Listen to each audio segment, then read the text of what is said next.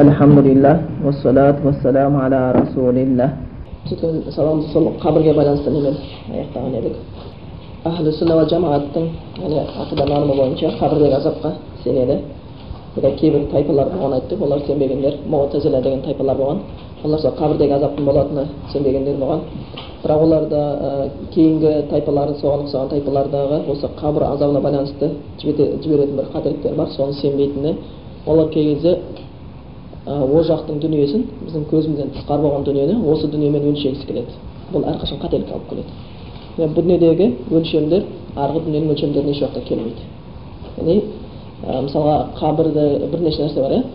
Қабірге түскеннен кейін ол жақ қабірдегі ә, періштенің сұрауы деген нәрсе бар. Өзі ғалымдар бөледі. Алты жеті мәселеге қабірге кірген кезде періштенің сұрағы деген болады. Одан кейін сол сұрақтардың түрі болады. Раббың кім дінің не? сендерге жіберген кісі яғни сол пайғамбар мұхаммад мұстафа саллаллаху алейhi жайында сұрақтар қойылады дейді. Одан кейінгі қабірде жаңағы егер ол жақсы сұрақтарға жауап берген болатын болса оған бабы минал жәннат жәннаттан есік ашылып қояды дейді оның нығметі сезіліп тұрады дейді. Сол сияқты қабірдегі бірнеше мәселелер бар. Одан кейін тағы біреусі қабір кеңейеді дейді. Көз көретін жерге дейін кеңейіп кетеді дейді. Осының бәрі мысалға адам баласы сол қабірдегі болатын тірліктің бәрін осы дүниенің өлшемімен өлшеп қалмау керек. Ойпырмай қабірдегі жатқан адамның көрі сонау көз жері кеңейіп кетті қасып көрейікші кеңейіп кетті кеңейіп кетті деген бұл уже түсінбестік болады. Ол уағалейкум барзақ әлем дедік иә? Барзақ деген өткенде түсіндірдік барзақ дегеніміз бұл көбінесе араб тілінде қолданылады. Бір бөгет деп келтіріп қолданып жүр мына бір теңізге де байланысты капитан кустан иман келтіретін бар еді ғой біз маражан бахрайн екі теңізді бір біріне қосып қойдық дейді байнама барзақ арасында барзақ бар екеуі бірін араласпайды дейді бір бөгет деген сияқты сонда бір екі нәрсенің арасында тұратын нәрсені барзақ дейді араб тілінде сондықтан мынау қабір әлемін адам өлгеннен кейінгі ертең қияметте қайтартылып не тозаққа не жәннатқа кіретін кейінгі аралықты барзақ әлемі дейді өйткені бұл екі дүниенің арасында тұрғандықтан мына дүние менен арғы дүниенің арасында тұрғандықтан. Сонда бұл барзақ әлемі де біздер үшін ғайып әлемдер қатарына кіреді ал мұсылмандар білеміз иә иман келтіргенде олар ғайыпқа сенеді. Ғайып деген көзге көрмеген нәрсе. Біз ол нәрсені көп нәрсені көзге көрмегендіктен ол жоқ деген нәрсені білдірмейді. Көзбен көрмесек те көп нәрселер хақ екенін біз білеміз. Аллах тағаланы біз көзбен көре алмаймыз. Расында жәннатты көре алмаймыз тозақты көре алмаймыз. Өлгеннен кейін адамның қайта тірілетін күндерін біз оны көре алмаймыз. Бірақтан сол күндердің бәрі рас. Соны бізге аллах тағала өз пайғамбар арқылы жіберген. Сондықтан біздің ақылымыз жете алмаған нәрсені аллах тағала бізге пайғамбар арқылы үйреткен. Сондықтан иман ақылдан жоғары болған да сол. Өйткені адам баласы ақылымен жете алмаған нәрсеге иманымен жетіп отырады. Иманыменен жетіп отырады екен. Бірақ ақыл бір себепші нәрсе. Себепші нәрседен болып келеді. Ілгері естеріңізде бар шығар осы шариғатта өзі ақылды қатты құрметтейді шариғатта ақылды қатты құрметтейді өйткені көптеген аяттар солай келеді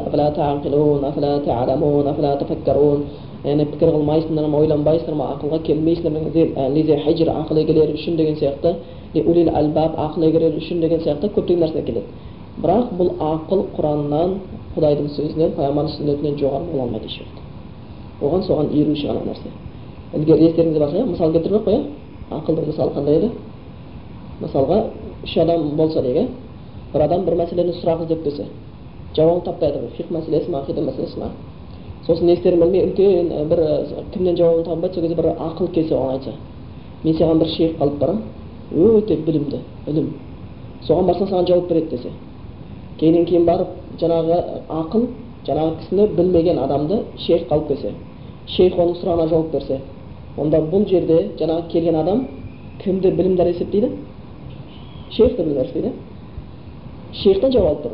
Ақыл бірақ бір не істеді? Себеп болды. Алып келді көрсетті. Сондықтан шариғатта сол сияқты. Ақыл бізге ақ пен қараны ажыратуға дұрыс пен бұрысты ажыратуға мына дінге келуімізге көмектеседі. Бірақ ақылымыз біздің құраннан жоғары болып кетпейді. Сонда көбінесе бидағат егелері ақылды құраннан жоғары қойғандықтан бидағатқа кетіп қалады. Сүннеттен жоғары қойғандықтан бидағатқа кетіп қалып жатқандар болып келеді жалпы шариғатта ақылды құрметтейді ақылмен жұмыс істеуге бұйырады бірақ шариғатта ақыл құран мен сүннеттен жоғары болмайды. Құран мен сүннеттен жоғары болмайды. Сол үшін абу ханифа өзінің бір сөзінде айтқан иә шәкірттеріне деген ілім деген ақылдан жоғары деген артық деген. Өз шәкірттері сөйтіп айтқан. Бұл не мәселесінде еді ана мәниге байланысты еді ханафи мазхабы бойынша еркектен төгілген суды нәжіс дейді. Ұрық су жаңағы адам пайда болатын нәрсе нәжіс дейді. Бірақ басқа мазхабтарда нәжіс демейді. Лабан жаңағы мара дейді. Оны кейбір ғалымдар әйелдің кеудесінен аққан сүттің жаңағы несіне таза деп есептейді. Оны нәжіс есептемейді. Сөйтіп оған олар дәлелдерін келтіреді. Бірақ ханафи мазхабы бойынша бұл нәжіс есептейді. Нәжіс есептелгеннен кейін оларда үкім болады. Кетіру нәжісті ханафи мазхабы бойынша сідік те нәжіс мәни нәжіс болды. Сондықтан ханафи мазхабы айтады егер кімде кімнің киіміне сідік тамса ол оны үш рет жуып үш рет шықса таза дейді. Енді айтады мәни тисе киімге оны құрғаннан кейін қағып тастаса үгітіп тастаса шөппен сүртсе ол таза дейді. Кейін сол кезде жаңағы абу ханифаның шәкірттері сұрақ қойған. Шәкірттер ішіндегі ең көбінесе көп көзге түскендер имам келеді екі имам келген имам мұхаммад абу юсуф деген екі шәкірті болған олар айтады ұстазына ұстаз дейді сіз екеуін де нәжіс дедіңіз. Неге онда екеуін екеуі екі бөлек тазаламайды дейді неге біз нәлитті үш рет жуып үш рет сықпаймыз дейді сонда пайғамбарымыз жаңағы абу хурайра айтады жаңағы ілім ақылдан жоғары дейді. Burada ақылға салсаң солай шешу керек сияқты дейді бірақ бізге дейді мәниге байланысты хадис бар дейді. Пайғамбарымыз саллаллаху алейhi киіміне мәни тиген кезінде оны үгітіп тастап шөппен сүртіп тастап жүре берген кез бар дейді да жумай сонда бұл жерде біз ақылмен емес оны іліммен шешеміз дейді міне осы шариғатта да осы бір тұста қатты керек болады осыған байланысты айтайын деп отырғаным қабірге байланысты сонда қабірдегі кейбір мәселелерді ақылымызға сыймай қалған кезде оны ақылмен емес біз құран мен хадистен жауап іздеуіміз керек жаңағы бізге ғайып әлемдер біз оны толық көре алмаймыз жәннаттың өзінде көз көрмеген құлақ естімеген адам ойына келмейтін нәрселер болады сондықтан бізге осы өлім келгеннен бастап кеудемізден жанымыз шығып барзақ әлеміне өткеннен бастап бізге ғайып әлем басталады ол кезде біз әлі көрмеген періштемізді көреміз сол кезде бізге сұрағын қояды сол кезде жақсы адам болатын болса бір қабірдің бір шетінен жәннатқа есік ашылады күнәһар адам болса тозақтан есік ашылады күнәһар адам болатын болса қабірі тарылады қабырғасы қабырғасына дейін қауысып жаңағы қабысып қалады айқасып қалады деп келеді сонда кейбіреулер ақылға салады да кейбір адамдарды ит жеп кетеді ғой біреуді қасқыр жеп кетті. Біреу балықта жұтып қойды. Ол қалай енді? Қабырғасы қабысып қалады. Жер кеңейеді дейді. Қалай кеңейеді? Жердің астында жер. Қалай сонда жердің астында жер кеңейеді? Егер қазсаң сол кезде екі метр қазсаң әлі екі метр болып тұр. Сенбесең қазып көр дейді бұлардың қателігі әргі ғайып нәрсені дұрыс өлшемегендіктерінен қате өлшеп жатыр. Мына дүниенің өлшемімен өлшеп жатыр. Осы дүниенің измерениясы деген ана аяқтың осымен өлшеп жатыр. Сонда қателеседі. Арғыда ғайып дүниесі ол жерде уже басқаша болады өлшем бірліктер сондықтан ол қандай күйде болатын болса да солар мысалға ферғауын айтады ленин мысалы қабірде жатқан жоқ сонда қабір азабын көре ме дейді? Ленин қабірде жатқан жоқ қабір азабын көре ме? дейді. Көреді сондықтан қабір деген ана шұңқырмен есептелінбейді. Өлгеннен кейінгі жағдайың бар. Барзақ әлем бар. Қабір сол кезде адам баласы азапты көреді. Тіпті біз сол кезде аятта айтқанбыз иә лениннің айтайық денесі жерде жатқан жоқ. Тағы кімнің денесі жерде жатқан жоқ ферғаундікі ал ферғауынға байланысты тікелей аят бар оған от ертелі кеш отқа келтіріледі дейді олар ферғауындықтар иә ертелі кеш отқа келтіріліп азапталады және қияметтің күні болғанда азап күні болғанда сол ферғауынды одан да қатты азапқа кіргізіңдер делінеді бұл жерде қабір азабын көріп тұрмыз ферғауын денесі сыртта жатыр бірақ қабір азабын көріп жатыр екен. Ертелі кеш отқа келтіріліп жатыр. Бірақ көзінше жаңағы англиядан брitish музейінен денесін алып кетіп қалып кешке қарай әкеліп тастап жатқан жоқ ешкім дұрыс па? Аллах тағала мұқтаж емес оны алып барып денесін алып барған. Ол қабір азабын көріп жатыр құран болғандықтан сондықтан біз құран аятына нақты сенеміз да ол құран аятын өзіміз ақырыменен ақыл алладан ақылды есептемейміз. Өйткені ол дүние ғайып дүниесі болады. Сондықтан бұл жерлерде көбінесе дұрыс өлшемді пайдаланбағаннан кейін өзін құдайдан да пайғамбардан да ақылдымын деп есептеген кезде адам бала осындай қателікке жол беріп қояды сонда біз не үшін иман келтіреміз аллахқа оның сөзін қабылдау үшін пайғамбарға не үшін иман келтіреміз оларды келтірген дінінде қателіктер болмайды иман келтіріп соны өзімізге жаңағы толық күйінде егер біз пайғамбардың сөзіне қайшы келіп оның сөзін жоққа шығару үшін иман келтіретін болсақ онда бұл иман келтіргендік болып табылмайды екен пайғамбарға иманын келтіргеннің ішінде сөздердің біреусі пайғамбарымыздың аллахтан келтірген бүкіл нәрсесін растау жатады растау жатады екен ал пайғамбар өздігінен ешнәрсе сөйлеген жоқ бұның мысалы не сияқты енді өзі дұрыс иман келтірмеген екен дұрыс өлшем болмаған екен қате өлшемге барады иә оларда бір не сияқты екен бір кісіге біреу айтты әшки кисең кітапты жақсы оқисың депті сосын бұл барып әшки салатын жерге барып әшкиді алады содан ашкиді алып көреді кітапты қарайды ана ашкиді алып көреді анасынан ашки салатын кісі көмектеседі мынау мүмкін бүкіл ашкиді киіп көрді айтты ей мені алдап қойыпты ғой депті. Не деп неге депті? Маған айтып еді ашки кисең кітапты жақсы оқисың айтып еді дейді да енді сізге келмеді ме ешқандай ашки келмей жатыр дейді. Сен кетіп бара жатсаң ашки салатын кісі таң қалды да бұл неге? Мүмкін емес осынша ашкидің ішінде осыған бір сәйкес келетін бір ашкидің табылмауы мүмкін емес қой деп кейін ашки сатылған кісі ойланып қалды да сұрапты ана кісі а кешіріңіз сіз вообще оқи аласыз ба? депті. Жоқ депті. Оқи алатын болсам не аламын ашки? деп сол кітапты оқи аласың дегеннен кейін ашки іздеп жүрмін екен қайсы ашки кисем де оқи алмай қойдым депті тура сол сияқты да әлі бір дінді толық түсінбегеннен кейін бәрін өзінің ақылымен салып дін жайында білімі болмағаннан кейін жаңағындай ашки білім сауатсыздың ашки іздегеніне ұқсап қалады екен олардың әрекеттері сондықтан ол нәрсеге біз сенеміз қабірдегі сол жаңағы жақсы адам болатын болса қабірдегі адамға ондағы нығметке бөленетіндігі егер күнәһар адам болатын болса қабірде азап көретіндігі жайында бар. Айтып кеттік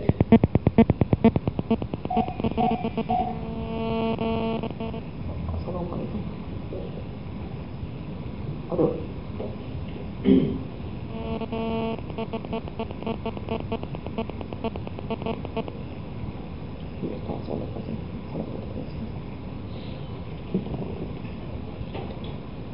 сондықтан осы қабірге сенуіміз керек ондағы нығметтерге ондағы болатын азаптарға сенуіміз керек. Одан кейін ілгері сабағымызда айтқан едік кейбіреулер қабірдегі азапты үш түрге бөліп қарағанда болған иә?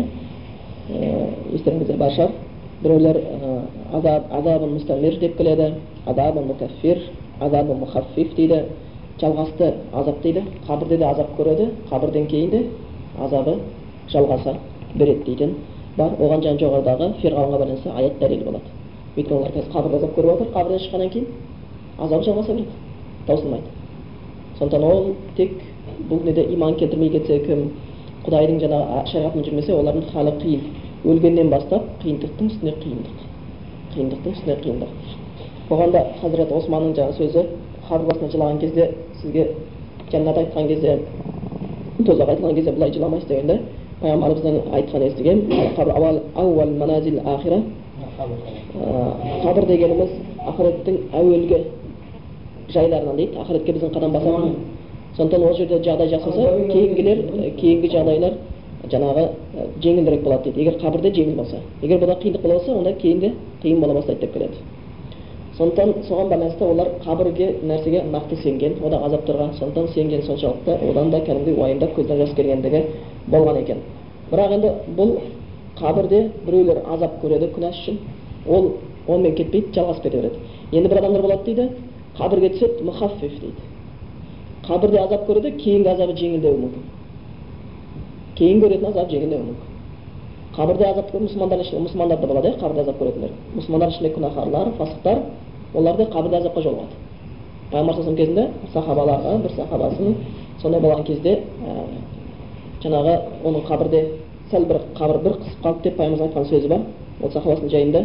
Бұл қабірдегі көрген азабы кейін көретін азабынан жеңілдік болады.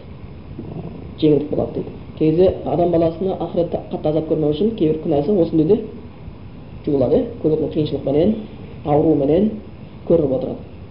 Енді үшінші түрі қабірдің азаптың ол мукаффир дейді қабірде азап көреді да ар жақта таза шығып кетеді ана жақта азапқа жолықпай қалады соныменен жуылып шайылып кетеді жаңағы азаптар жалпы алла тағала қабірдегі ешбір азапқа жолықтырмасын шынымен біз қабірдегі емес дүниедегі азаптың өзіне кей кезде шыдап бере алмайтынымыз рас сондықтан аллах тағаладан әрқашан кеңшілікпенен мейірім рахметін сұраймыз одан кейін келесі тақырыбымыз والأرض والحساب وقراءة الكتاب والثواب والعقاب والصراط والميزان дейді яғни біз дейді бәс яғни қайта тірілуге сенеміз дейді одан кейін қияметтің күні істеген ісіміздің амалдарымыздың жазасын болатыны не сыйы не жазасы болатынына сенеміз дейді одан кейін аллахтың алдына келтірілетінімізге есеп беретінімізге кітапты кітаптарымыз оқитын сауаптың күнәнің жазылуына қыл көпірден өтуге таразыға амалдардың өлшенетініне біз сенеміз деп келеді бұл нәрселерге әхлі сүнна осы жаңағы өлгеннен кезетін осы нәрселердің бәрі алдымыздағы бір кездесетін жағдайлар ертең қияметте қайта тіріледі одан кейін істеген амалдарымыздың есеп қисаптарын көреміз өзі жалпы құранда аят бар иә бисмилля әл имран сүресінде келеді бүкіл жан егесі өлімнің дәмін татады дейді. Құр өледі деп келмейді дәмін татады. Егер мұсылман болса мұсылманға лайықты өлімнің дәмін татады. Егер күнәһар болатын болса күнәһарға лайықты өлімнің дәмін татады.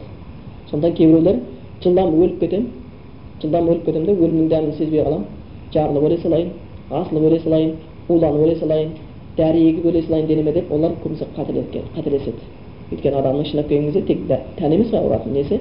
Жаны ал жаныңды ана жақта қатты азап көрмейтініне кім куәлік етеді сондықтан хадистің өзінде бар өзін өзі өлтіргендердің ертең қияметте сол өлтірген затына азапталынады иә кім өзін өзі темірмен өлтірсе темірде қияметте азапталады. Кім өзін өзі жоғарыдан лақтырып өлтірсе сол жоғарыдан қайта қайта лақтырылып азапталады. Уышып өлсе ушкізіліп қайта қайта азапталады деп келеді сондықтан қазіргі кезде дін болмағаннан кейін осы нәрсе үйретілмегеннен кейін қазіргі кезде өзін өзі өлтірулер бар.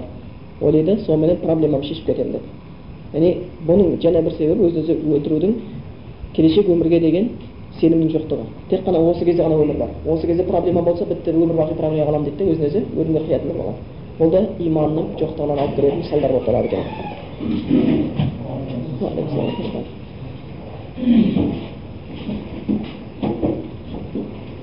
Сол өлгеннен кейін қайта тірілуге сену бар жалпы кейбір иманда алты парызды біз көп өтіп жүреміз иә пайғамбар саллаллаху хадисі бойынша бірақ кейбір кітаптарын көрсеңіз кейбір ханафи масханың кіші кітаптарында иманда жеті парыз деп үйретілетіндер де бар сондықтан көбінесе осы орта азия медреселерінде білім бітірген жаңағы талабалар орта азия жерінде сол жаңа үлкен орта азияның ғалымдарынан білім алған кісілердің көбісі жаттаған кезде қырық парыз деген нәрсе бар бұл жақта қалыптасқан иә қырық парыз деген сол түркияда отыз екі парыз деп келеді олар отыз екі парыз деп жатайды енді әр жерде өздері бөлген ғалымдардың иштихаттары бұл үшін ешкімді айыптауға болмайды сол қырық парыздың ішінде олар иманда жеті парыз бар дейді соның жетіншісіне өлгеннен кейін қайта тірілуге сену, сену дейді бірақ бұл нәрсе біз сіздерге ілгері айтқанбыз ақырет күніне иман келтірудің ішіне кіріп кетеді бұл соның ішіндегі бір тармақ соның ішіндегі бір тармақ бірақ негізгі керекті тармақтардың бірі болып табылады жалпы кітап егелерінің бәрі бұған сенген кітап егелері сосын ақылун сәлим дейді мынау ақылы сау адамдардың бәрі табиғатында құдайдың өз жаратылысы бойынша тілімен қарсы шықса да өзі жаңағы басқа бір саясатымен қарсы шықса да дейді ақылы жүрегі денесі сен ертең қайтып тірілесің ғой деген нәрсені сезіп тұрады дейді көп адамдар сөйтеді сондықтан кей кезде мына бір киноларды көріп отырса кейбір нелерді оқыса бір ана мысалы концлагерьлерге байланысты солар болған кезде мысалға қатты азап көретін болса бір атып өлтіріп жатса басқасы там встретимся деп кетеді да көреміз сосын. Отчетымды аламын дейді. Ол дінсіз өткен адам еді ол намаз оқыған жоқ ол басқа жоқ түк жоқ бірақ оның табиғаты солай жаратылған да. Біздің табиғатымыз өзі мұсылман болып жаратылған ақылының түбінде ол нәрсеге сенеді бірақ қашқанменен сондықтан шынымен де егер қиямет күні қайта тіріліп есеп болмаса онда ол аллах тағаланың әділдігіне жатпас еді аллах әділ сол үшін алла тағала құран айтқан иә біз жаңағы сендер не ойлайсыңдар ма дейді сондай құдайға иман келтіргендер мен имансыздарды тең етіп қоямыз деп яғни деп мұсылмандарды сондай күнәһарлар сияқты істеп қоясыңдар ма сендерге не болған қалай үкім бересіңдер дейді неше тең болмайды бұл неде бір жақсы адам бір ешкімге қиянаты жоқ адам бір істеп жүріп біреудің жапасын көріп қиянатын көріп зардабын көріп содан көрген бәлекетті көріп оның үстінен жазған арыздан қиянаттан егер өзінің хақысын алмай дүниеден өтіп кетсе де құдай ертең бәрібір оның хақысын алып береді. Бұл уақытша ештеңке емес ертең ана мәңгі дүниеде оның хақысы толық алынады. Оның хақысы толық алынады. Тіпті шындап келген бұл дүниенің өзінде де кей кезде хақтары беріліп қояды. Адамдар өздері алып бере алмаса да. Құдай тағала қазақтың өзінде сөз бар иә құдай момынның хақысын жемейді деген сөз бар. Қазақта момын деген сөз мүмин деген сөзден алынған мүмин деген сөзден алынған иман келтірген құлының хақысын жемейді дейді құдай тағала еш бір кісі өзінің сөзінде айтқан бір прокурор кісі үлкен ұлты еврей болу керек сол дастархан басында отырған кезде біраз кісілер намаз оқып кетті намаз оқыды ол кісі намаз оқымай бөтен діні бөтен діни кісі ғой кейін кейін сол намаз оқыған кісілерді келгеннен кейін құптады сіздер негізі дұрыс істейсіңдер деді құдайға сенетін белгілеріңіз ғой намаз оқитын деді мен де қазір құдайға деді қатты сеніп жүрмін деді өйткені құдайға сенуіме себепкер болатын нәрсе бар болып тұр деді мен деді қанша осы уақыттан бері осы қызметте тұрғанымнан бері қанша деген қылмыскерлерді мысалы жазасын береміз дейді. Бірақ кейбір қылмыскерлер дейді шынымен де ізін суытып кеткендер де бар дейді. Мысалы біреу адамды өлтіреді біреу біреудің әйелін зорлап кетеді біреу біреуге қиянат қылады біреу біреу машинамен біреуді қағып кетеді қашып кетеді дейді. Сөйтіп біз оны ұстай алмай қаламыз дейді. Бірақ бір күннен кейін сол адам дейді машинамен қағып кеткен машина авариясынан өлген. Адам өлтірген өзінің өлгенін жанып өлгенін күйіп өлгенін алдымызға келгенін көреміз дейді да соны ойлап дейді сосын мен мынандай шешімге келдім дейді. Біз кей кезде біреудің қылмыскердің жазасын бермесек те аллах тағала бәрібір беріп қояды екен дейді. Бізге әділ беруге болуға сондай мүмкіндік беріп тұрған кезде біз істемесек ертең аллах тағала оның бәрібір жазасын беріп қояды екен. Сондықтан бұл да аллах тағаланың әділдігінен өлгеннен кейін қайта тірілу.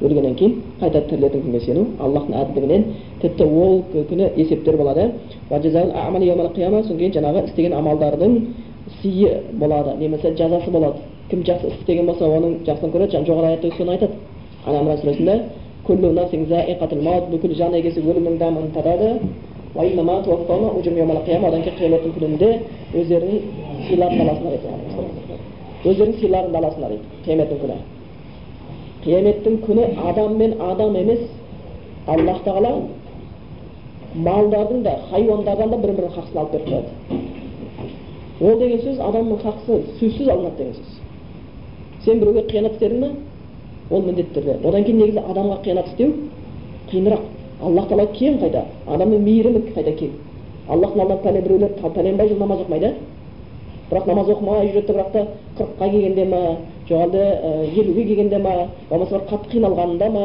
е құдай деп дінге келеді. Сол дінге келген кезде құдай тағала тәубе етіп келсе бүкіл күнәсін кешіріп жібереді аллах сегіз адамдар кешіре алмайды. Бірін бірін кешіре алмайды болмайтын нәрселерді. Бір титтей сөз үшін жылдап өмірден өткенше бір бірімен араздасып бірін бірін қан төгіп өтіп кететіндер де адамдар да береді екен. Сондықтан кей кезде адамның хақысын жеп қою өте қиын. Сондықтан алла тағала оны адамның хақысын сөзсіз алып береді егер алла адамның хақысын егер біреуге қиянат қылған болатын болса сол үшін дейді бір адам бір адамға зұлымдық істейтін болса өзі күнә бөлінеді біреу құдайдың алдында күнә күнәлі болатын болса мысалға намаз оқымады ма ораза ұстамады ма ұйықтап па болмаса қараптан қарап намаз уақытынан жіберіп қойды ма сөйтіп құдайдан кешірім сұраса құдай кешіремін деді кешіремін деді деп аятта келеді ғой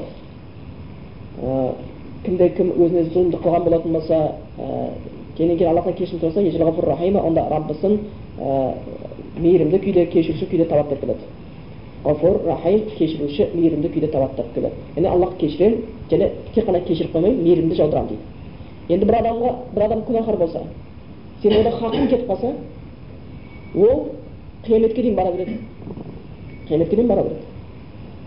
Сол үшін пайғамбар саллаллаху алейхи сендер білесіңдер ма муфлистің кім екенін деп ата анама муфлис деп келеді хадисте муфлистің кім екенін білесіңдер ма дейді арабтың тіліндегі сосын айтады муфлис дегеніміз шерге жерге тамағы жоқ адам дейді сонда пайғамбар жоқ дейді қиямет күні муфлис болады дейді ол дүниеде сауап жинап алып барады дейді арғы дүниесіне бірақ шатама каза дейді біреуге тілін тигізген маған сөзін тигізген маған қолын тигізген сондай қиянаты бар адам дейді сосын әркім хақысы бар адамдар тілін тигізгендер сөзін тигізгендер жаңағының келіп сауабын алады дейді сауабын алады дейді бірақ та сауабы таусылып қалады дейді береді құдай хақысын алып беремін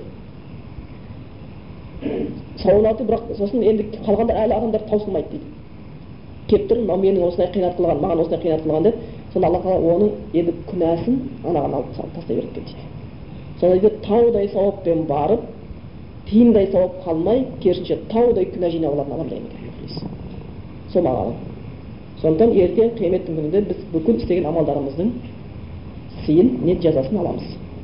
Сыйын не жазасын сөзсіз алады екенбіз жақсы ісіміз болсын жаман ісіміз болсын сондықтан ол нәрсе жоғалмайды екен сондықтан біз істеп жатқан істерімізге әрқашанда ықтиятпенен қарауымыз керекті болып табылады екен дейді одан кейін аллахтың алдына келтірілу ол жайында да аяттар бар қияметтің күнінде жаңағы болған кезде сен деп келеді сендер ешкім жасырынып қалмайды бәрің аллахтың алдына келтірілесіңдер деп келеді есеп күні болады яғни әрбір сол күні өтіп кетер зуылдаған азап азақ күн есеп беру өлімнен де азаптым дейді. Яғни есеп беру өте қиын болады. Есеп берген кезде сендер ол күні нығметтерден сұраласыңдар дейді. Бүкіл нығметтен сұраласыңдар дейді. Пайғамбар саллаллаху бір күні қатты аш болды. Абу бәкір сыдық бар еді хазірет омар бар еді. Олар көшеге шықты білесіздер иә хадисті қарындарың не дал жүрсіңдер дегенде осы аштықпенен жүрміз деді содан ұйқымыз келмейді деді сосын барып жаңағы олар бір сахабаның үйіне барды сахаба қуанып кетті оларға сүтін қойды құрмасын қойды кейін кейін барып жаңағы өрістен бір қойын әкеліп бауыздап оны пісіріп берді сонда пайғамбарымыз және оның қасында сахабалар ашман сахабалар тойып жеді кейін кейін пайғамбарымыз айтты осы нығметтен сұраламыз деді осы нығметтен сұраламыз дейді сондықтан біз ертең шеменді бүкіл нығметімізден сұралады екенбіз. Ол есеп күні болады. Енді біреу мал дүниенің де есебі болады.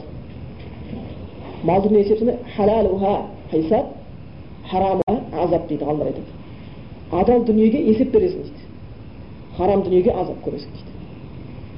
Есеп солай болады. Дейді харам дүниеге азап көресің халал дүниеге есеп бересің дейді. Яғни ол кәдімгі есеп болады. Біз ақыреттегі есеп емес кей кезде осы дүниедегі есептердің өзіне кей кезде қиналып кетеміз. Кейбір үлкен заводтарда болады болмаса фабрика болады үлкен завод фабрика айтпай ақ қояйық бір титтей столовыйдың өзінде жаңағы тексеруші келіп маған отчетымды кіріс шығысымды көрсет дейтін болса кәдімгідей терлеп тепшіп қалады бір бір айлық болмаса жаңағы жарты жылдық бір жылдық соны жаңағы несін есебін беретін кезде терлеп тепшіп қалады. Ал ертең аллах тағала еш нәрсені ұмытпайды. Дегенбіз сонда бүкіл істеген ісімізге есеп береміз. Бүкіл құдайдың берген нығметі үшін есеп береміз. Сондықтан аллах тағала ғана оны жеңілдетуі мүмкін. Аллах тағала сол кездегі біздің қате кемшіліктерді кешіруі мүмкін. Сондықтан аллах тағаламен барынша қарым қатынасымызды дұрыстауға тырысуымыз керек. Бұл біздің міндеттеріміз екен. Жаңағы дейді кітапты оқу бұл кітап деп жатқанымыз китап деген өзі араб тілінде жазылған нәрсе деген мағына береді жазылған нәрсеге кітап деген өзі арабтың осы өттіңіздер иә мактуб деп өттік қой мафул уәзін мафул уәзінде мысалға қандай мағына береді дедік істелінген затты білінеді иә жазылған мактубу жазылған осы китабун деген негізі арабтың мактубун деген мағына береді китап деген жазылған зат деген сөз өзі бірнеше сондай бар китабун деп келеді сосын соған ұқсас көптеген мысалға илахун деген сөз де илах дейміз ана алла ол да сол мафул уәзінде келген яғни құлшылық етілуге тиісті болған зат. Сондықтан ол сөзінен алынған илах яғни аллахтан өзге құлшылыққа лайықты зат жоқ яғни мағынасы құлшылық етуге лайықты зат деген мағына береді екен. Енді бір біз китап жазылған зат. Ол қандай жазылған зат? Біздің осы өмір сүріп жатқан кезімізде періште аллахтың әміріменен періштелердің біздің істеген істерімізді жазып жүрген кітап. Ол кітаптың ішінде еш нәрсе қалмайды бүкіл нәрсе жазылады. Аллах бәрін білуші бірақ бұл бізге ертең дәлел болады бұл ертең бізге дәлел болады иә сондықтан көбінесе ә, бір адамды соттайтын кезде де басқа алатын кезде оны бастап соттамайды дәлелін іздейді мысалы біреуді алып келіп түрмеге отырғызса не үшін десе сен пәленшені өлтіріп кеттің десе дәлелде дейді дәлел таба алмаса онда ол дұрыс болмайды сонда дәлелін іздейді ертең мына біздің өзімізге дәлел болуы мүмкін сол ертең шынымен де біз сол кітабымызды оқыған кезде содан біз көреміз не істегенімізді не қойғанымызды деп айтады дейді қияметтің күні болған кезде адамдар сол кітабын оқыған кездерінде жаңағы қатты өкініште болады екен дейді мынау қандай бір сұмдық кітап оның ішінде не кішкентайды не үлкенді де қалдырмай түгендеп қойыпты ғой дейді бүкіл нәрсе оның ішінде болады екен сондықтан адамның қасында жүрген періштелер оң жақтағысы жақсы жазады деді сол жақтағысы жаман іс жазады деді сол періштелер адамның бүкіл ісін де сөзін де сол кітаптың ішіне тізіп қояды екен бір әріптен тұратын у деген сөз болса да екі әріптен тұратын су деген сөз болса соның ішіне жазылып жатыр сен жеке болсаң да көпшілікпен болсаң да қай кезде болсаң да ол сөздер жазылады екен және сол сөздермен ертең біз ертең сол кітапты өзімізге оқытады өзіміз істеген істерімізді көреміз сонда қатты жаңағындай кейбір адамдар өкініште болады екен не сұмдық кітап кіші үлкен қалдырмапты ғой дейді сондықтан біз сол рас болатын нәрсенің алдында қатты өкінішке қалмау үшін қазірден әрекет істеуіміз қажет. Айтқан кезде қыстың қамын жаз ойла дейді ғой. Қыстың қамын жаз ойла дейді. Қазір кейбіреулер қазір көмір іздеп жатыр. Уже жаз өтетінін біліп тұр. Сол сияқты алдын ала ойланғандар қиналмайды. Ертең қияметтің күні мейлі сен көмір түсірмедің. Қыстың ортасында қатты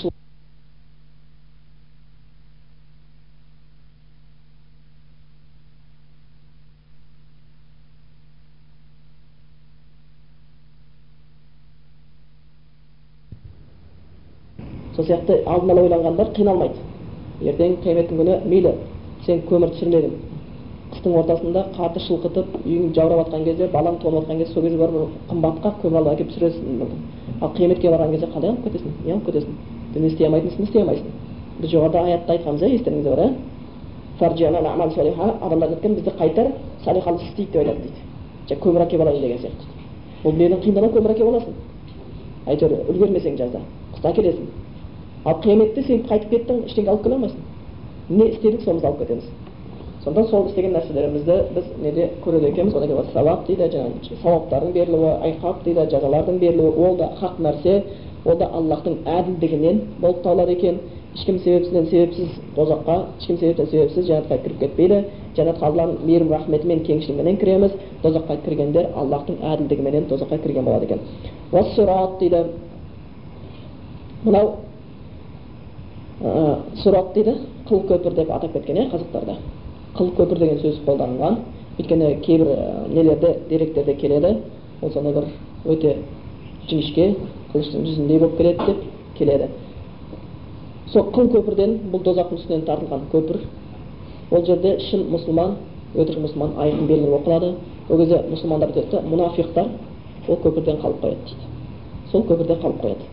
Яғни сырты мұсылман іші кәпір болғандар мұсылманшылықтың атын жамылып бірақ мақсаты мұсылмандарды аяғынан шалу мұсылмандыққа кедергі жасау әйтеуір сол бір өтіріктің тірлігін істеп іші кәпір күйінде қалып сырты мұсылманшылықты жаман адамдар сол жерде қатты таяқтарын жейтін болады.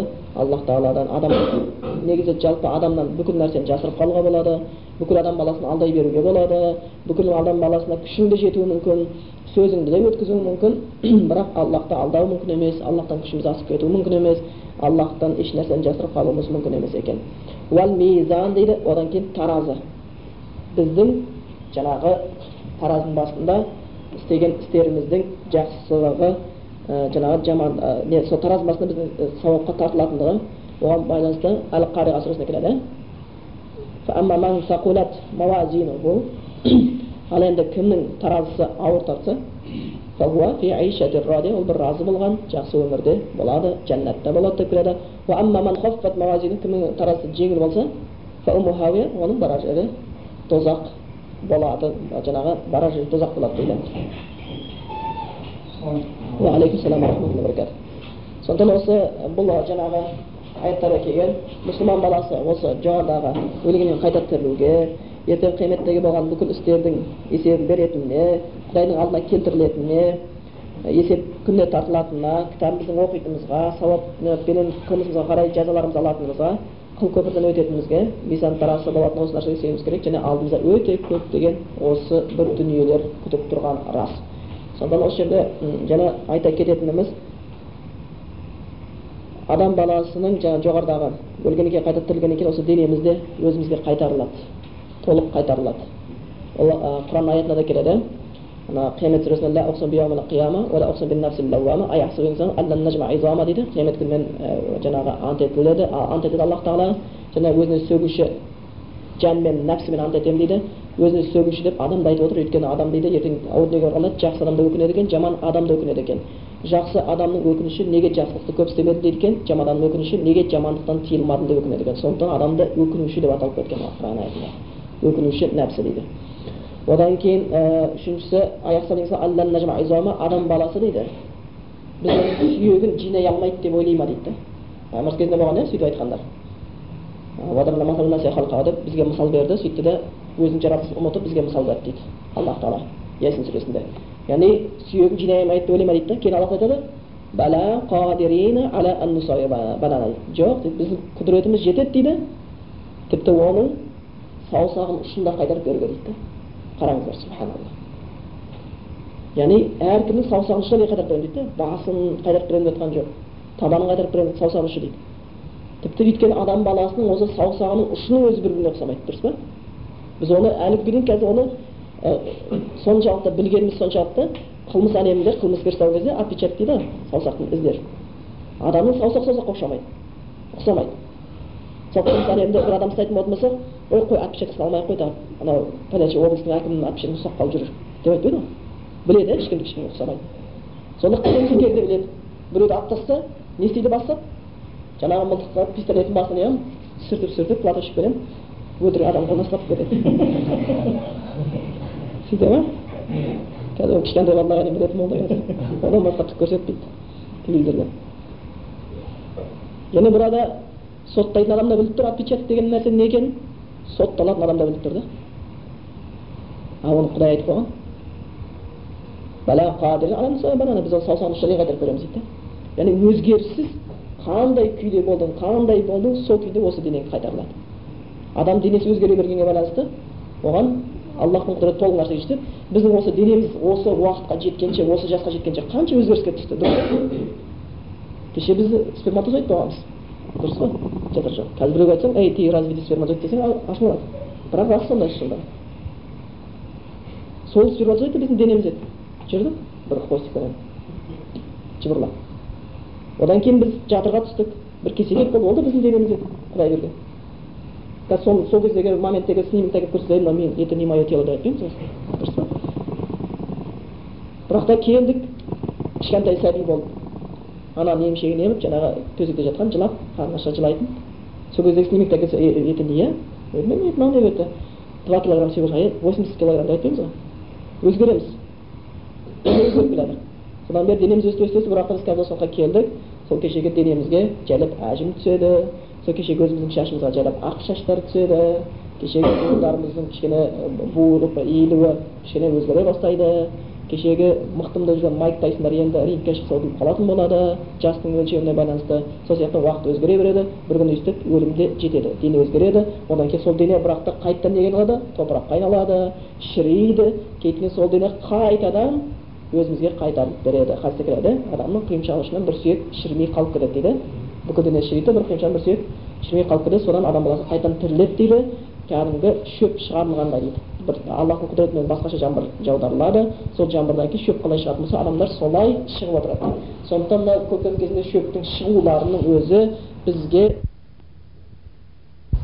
біз дәл сондай боламыз қазір осы біз өмір сүріп біз естідіңіздер иә ақыр заман үш түрлі болады дедік қой пайғамбарымыз хадисте бойынша айтып кеткен иә соған ғалымдар сүйеніп үш түрлі болады дейді бірінші әр адамның жеке басына келетін ақыр заман біздің өліміміз әрқайсымыз бұл бірінші ақыр заман бұны кіші ақыр заман дейді кіші ақыр заман дейді екінші орта ақыр заман деген бар белгілі поколениенің кетуі қазақша елу жылда ел жаңа жүз жылда қазан дейді қазір ұлы отан соғысына қатысқандарға орта ақыр заман басталды өйткені олар қалған адамдар қазір саусақпен санайсың дұрыс па енді тағы төрт бес жылда ешкім қалмайды олар орта ақыр заманды көреді одан кейін үлкен ақыр заман бар бүкіл адам баласының қырылып аллахтың алдына жер бетінде тіршілік иелерінің қалмауы сол ақыр үлкен ақыр заман есептелінеді сондықтан орта ақыр заман болатын болады.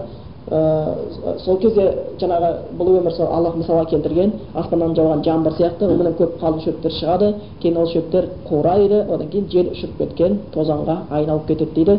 Ертең біздің баршамыз да жел жаңағы тағдырдың желі тозаң құсап ұшыралып кетіп қалады бұл өмірден. Кешегі ферғауындарды кешегі қанша деген пайғамбарларды қанша деген ад самуд деген қауымдарды ұшырып алып кеткен сияқты олардан тек қана жаңағы құрылыстар қалды кейбіреулерінен тек қана істеген істері қалды. Фараондардың жаңағы пирамидалар ғана қалды ештеңе қалған жоқ бәрі жел құсап ұшырып алып кетіп қалды сонда осы қауым алып кетеді. Бірақтан бір нәрсеміз бар оны алып баратын істеген амалдарымыз болып келеді екен. Енді осы жерде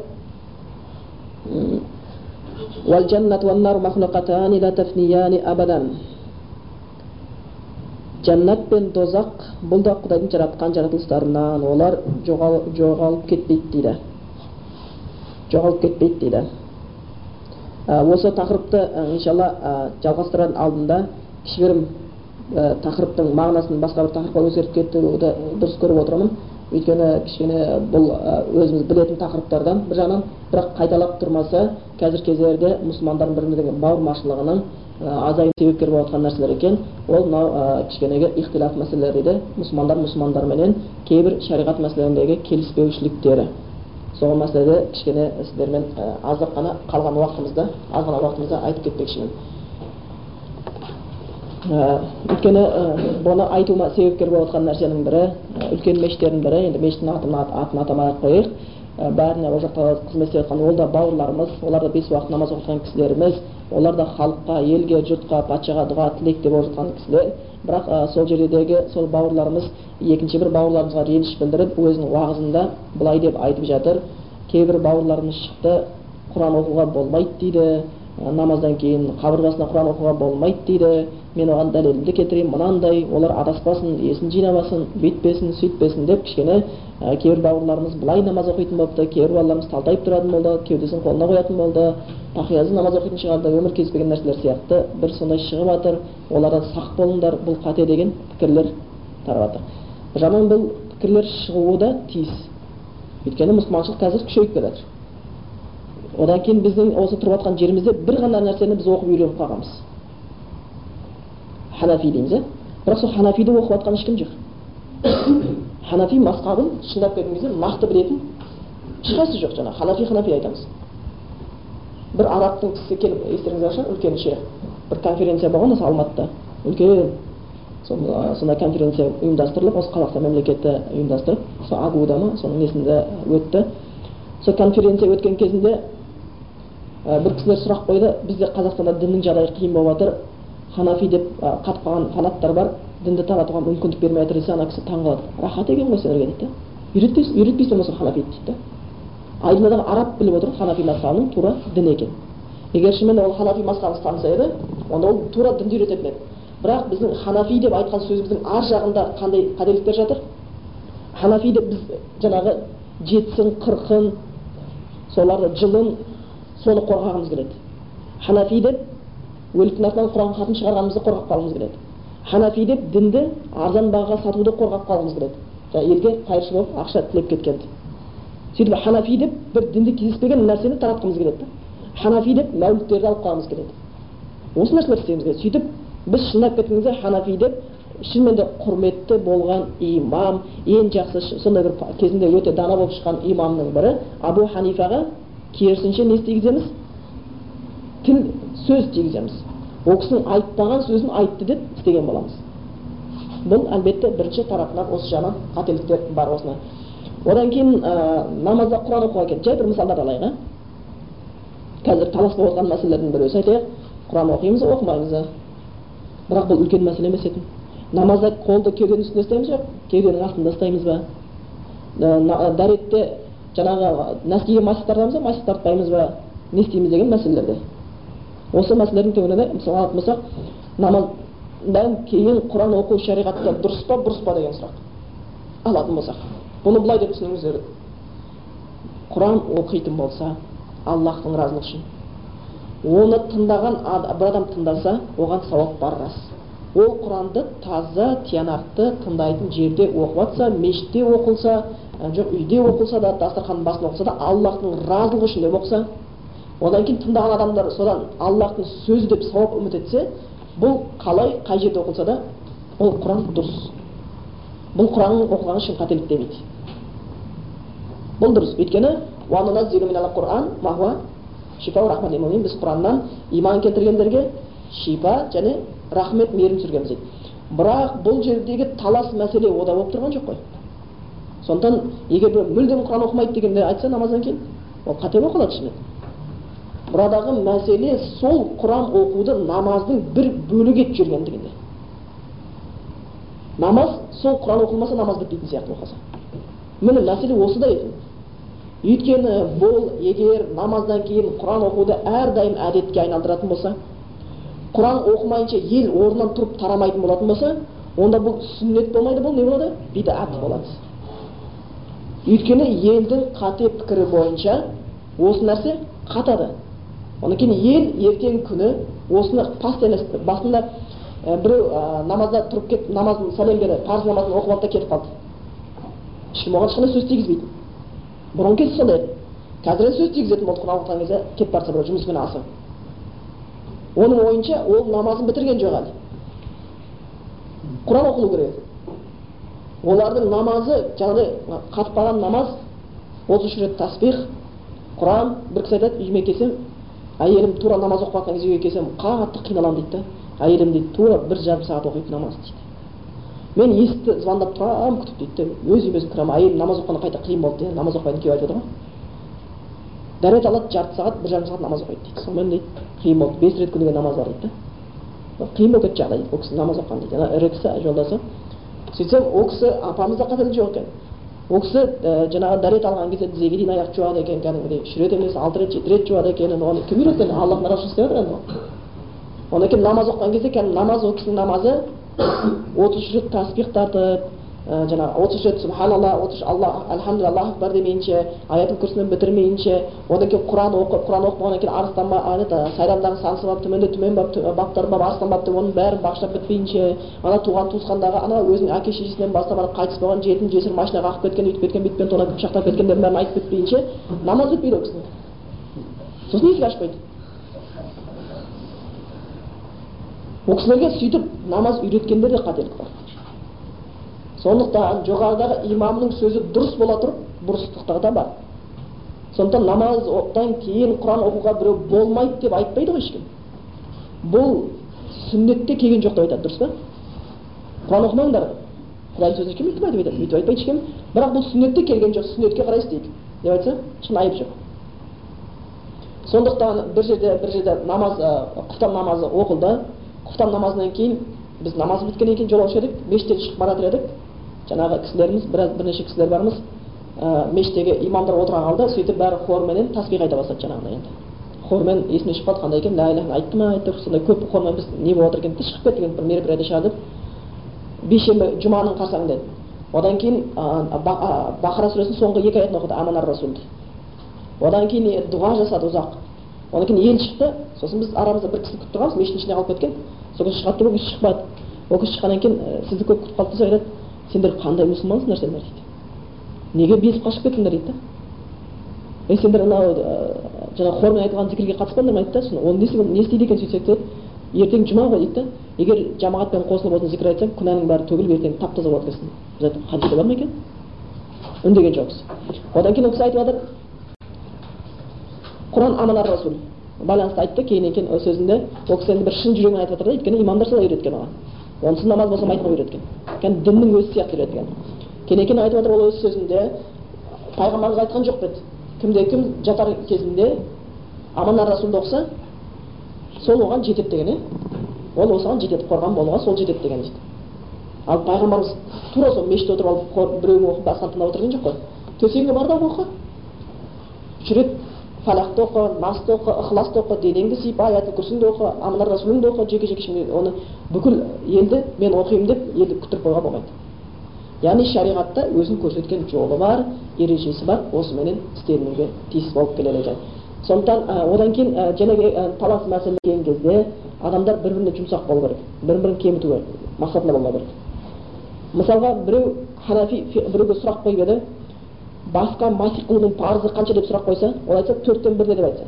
Енді біреу екінші біреуден келіп сұраса қанша жоқ төрттен бір емес бұхари муслимнің хадисінде келген адбара акбала деп айтқан алдын апарды артын апарды алейхисалам толық масих қылу керек осы парыз деп айтса. Енді жаңағы екі түрлі жауапты тыңдаған адам екі түрлі жауап тыңдаған адам. Мына адам, адамды да қателесті деп айтуға хақысы жоқ мына адамды да қателесті деп айтуға хақысы жоқ. Өйткені бұл масқаптағы іштихат мәселелер екеуінікі де дұрыс. Енді бұл осы екі жауапты тыңдаған адамның өзінің ықтияры. Енді бұл жаңағы біз жоғары айтып кеттік иә үш мәселе айтып жатырмыз естеріңізге тыңдаңыздар. Үш мәселе айтып жатырмыз. Бірінші айыптаушылар жаңағы құран оқуға болмайды деп жүр өздерінше дегендер олардың жаңағы намазда құран оқуға болмайды емес емес.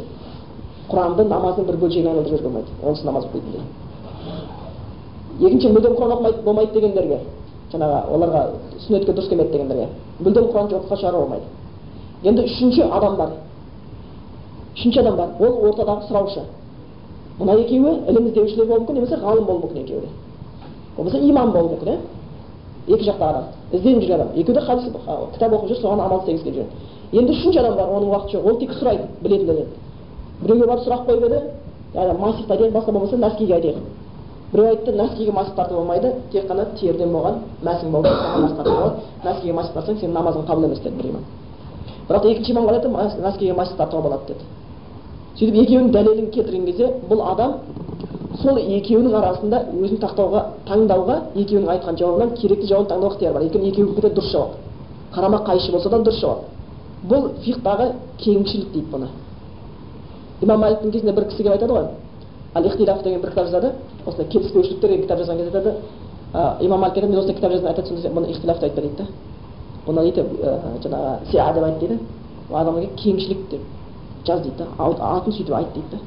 Ол кездегі имамдар бұл фиқта түрлі мәселені кемшілік деп есептеген кеңшілік деп есептеген сондықтан ал қазіргі кезде біз соны түсінбей жатырмыз. Егер қазір біреу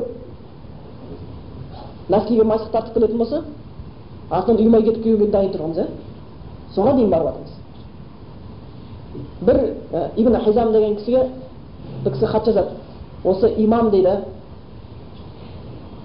біреулер дейді жаңағы нәски терімен қапталған болу керек десе табаны теріден болу керек дейді болмаса ал имам құр нәскиге масықтарды имамдыққа шықса соның артынан имамдыққа үй ала ма дейді да? Кісі сүннетке қатқан кісі екен соны айтты сен осы сұрақты қойыпсың деді бірақ деді егер осы үй алмайды деп айтсақ деді. Құр нәскиге масықтыратын адамға намаздың соны ұюға болмайды деп айтатын болсақ деді біз қатты күнәһар есептелінеміз деді өйткені деді нәскиге масих тартуға болатындығы жайында тоғыз сахабаның риwаяты бар деді тоғыз сахабаның деді. Ал тоғыз сахабаға қарсы шығу деген ақылға сиятын нәрсе емес деген. Сен қалай оларды жоққа шығарасың олар риwаяттар нәскиге масих тартуға болатын жайында сегіз тоғыз сахабаның риwаятын қалай жоққа шығарасың сондықтан бұл нәрсе пайғамбарымыздан бізге жетіп тұрғаннан кейін оны істеп жатқан кісілерді де біз дұрыс деп есептейміз. Артынан намаз оқыған дұрыс деп айтқан. Сөйтіп жауап берген. Бізде осы мәселелер түсінілмей жатыр. Сондықтан біздерде қазір өзі білмейтін бір мәселені естісе оны қабылдамау керек. Білетін мәселені. Әркімнің жеке жеке ұстазы бар әркімнің жеке жеке мұғалімі бар әркімнің жеке жеке жолы бар сияқты. Таблиғшы болған адам хизбут тахрир бола алмайды. Хизбут тахрир болған жаңағы басқа ихуан бола алмайды ихуан болған адам сунни бола алмайды мынау ханафи бола алмайды сөйтіп әркім өзінше бөлек бөлек бір келбет сипатқа бөлінген сияқты ибн аббасқа не кезінде фитна кезінде хазірет осман өлтірілді ғой сөйтіп жамаат бөлініп қалды османды жақтайтындар мен алиді жақтайтындар болды сонда ибн аббасқа біреу сұрақ қояды сіз османды жақтайсыз ба алиді жақтайсыз ба дейді сіз осман жақтасыз ба али жақтасыз ба дейді сонда ол кісі айтқан екен дейді мен осман жақтан емеспін али жақтан емес мен мұсылман жақтамын деген екен дейді өйтіп бөлмеймін ешкімді деген екен бұлай бөлу дұрыс емес. Сен біреу келіп айтса сен таблиғсың ба жоқ хизбут тахрирсің ба?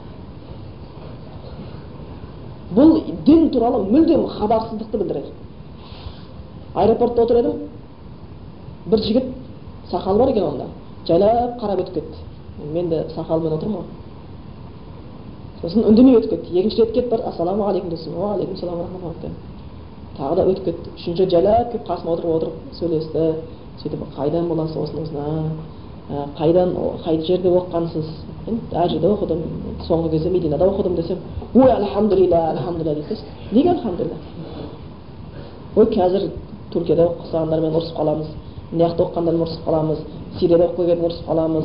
Мына жаққа оқып кетіп қазір өзі ұрысатын заман болып кетті мұсылман мұсылман. Абайламасақ мединада болсаңыз екеуміздің пікіріміз бір шығар дейді бұл да қателесіп жатыр бұл да қателесіп жатыр бұл мәселе қателік мединада емес түркияда емес мысырда емес дінді түсінбеушілікте өйткені түркияда ханафи мазхабы тарады мысырда ханафи мазхабы тарады мединада хамбали мазхабы тарады бірақ көбісі құран мен сүннетке келіп отырады екен енді жаңағы үшінші адамға сұрақ қойған адамға біреу нәскиге тартуға болады тартуға болмайды деді ол үшінші адамға таңдауға жолдар бар осы екеуінің қайсы құдайдан көбірек қорқады соны таңдауға правосы бар егер ол ажырата алмаса білімден қарасын оған берген адам біреусі дінге шынымен тақуалық істейді. Қорқынышы бар. Онда соның сұрағын жауабын таңдауына правосы бар болмаса қайсының дәлелі күштірек болды. Соны алуға. Жаңағыдай масиге мас тартып ал хадис келтірсе келтіре алады. Нәскиге мас тартып хадис келтірсе деді келтірді. Дәлел. Онда оның нәскиге тартуға болады деген сөзін алуға правосы бар сондықтан бұл мәселелерді жаңа алып келген кезде осыны қосып айтып кетіп айтып жатқаным мешіттерге барып қалған кезде бұндай мәселелерге таласқа түсетін мәселе емес. Бұл бір бірін жек көретін мәселелер емес. Бұл фих мәселесі. Фих мәселесінде бір сұраққа бірнеше жауап бола береді. Және бірнеше бір сұраққа бес жауап бесеуі де бесеуі де дұрыс болуы мүмкін. Бесеуі де дұрыс болып есептелуі мүмкін. Сондықтан осы бір мәселелерге қалыптасқан кезде оған дұрыс жаңағы көңіл бөлуге ықтияр болыңыздар тек қана қатты көңіл бөлетін нәрсе ол ақида мәселесі ол ақида мәселесі біздің қазіргі кезде сөзімізді осымен аяқтай саламыз оны осы алла қаласа осы ақидасында кітабымыз біткеннен кейін жалғастырамыз осы қазақстандағы ақидадан кетіп жатқан қателіктерге байланысты негізгі сабақтарымызды алла қаласа өтуге тырысамыз иншалла сол кезде түсіндіріп айтып кетуге тырысамыз өйткені бізде қазір шынымен де қазақстандағы ең маңызды шаруалардың бірі намаздан да басқадан бұрын ол бір аллаға сенуді үйрету яғни аллахтың шынымен жаңағы құлшылық етуге лайықты зат деген нәрсені түсіндіру болып тұрған заттың біреусі шынымен де оны аллахты жай жаратушы рызық беруші деп жүргендер де бар сөйтіп намаз оқып жүргендер бар аллахтан бөлек нәрсеге намаз оқып жүріп сиынып жүргендер де бар қазір мешітке келіп жүрген ішінде білесіздер ақ жолға барып әулие аралайтындар да кездеседі ішінде палшыларың да бар ішінде әруаққа сиынатының да бар ішінде көріпкелің де бар бірақ бәрі мешітке келіп жүр. Бірақ ертең шынымен қияметтің күні болған кезде сол мешіттегі адамдардың бәрі сол күйінде жәннатқа топ етіп көре қалады деп ойлайсыздар ма соның бәрі біреулер жоқ болып шыға келеді оның ішінде әруаққа сиынғаны палшы да жоқ болып кетуі мүмкін да тозаққа кетіп қалуы мүмкін ертең олар айтуы мүмкін ей бір мешітте жүрдік қой бірге сәжде қылдық қой бірге жүрдік қой онда неге айтпадың деген сияқты сондықтан ол мәселелер шынымен де бұл керекті мәселелер бұл маңызды діннің негізі солар болып табылады оны келесі тақырыпта жалғастырамыз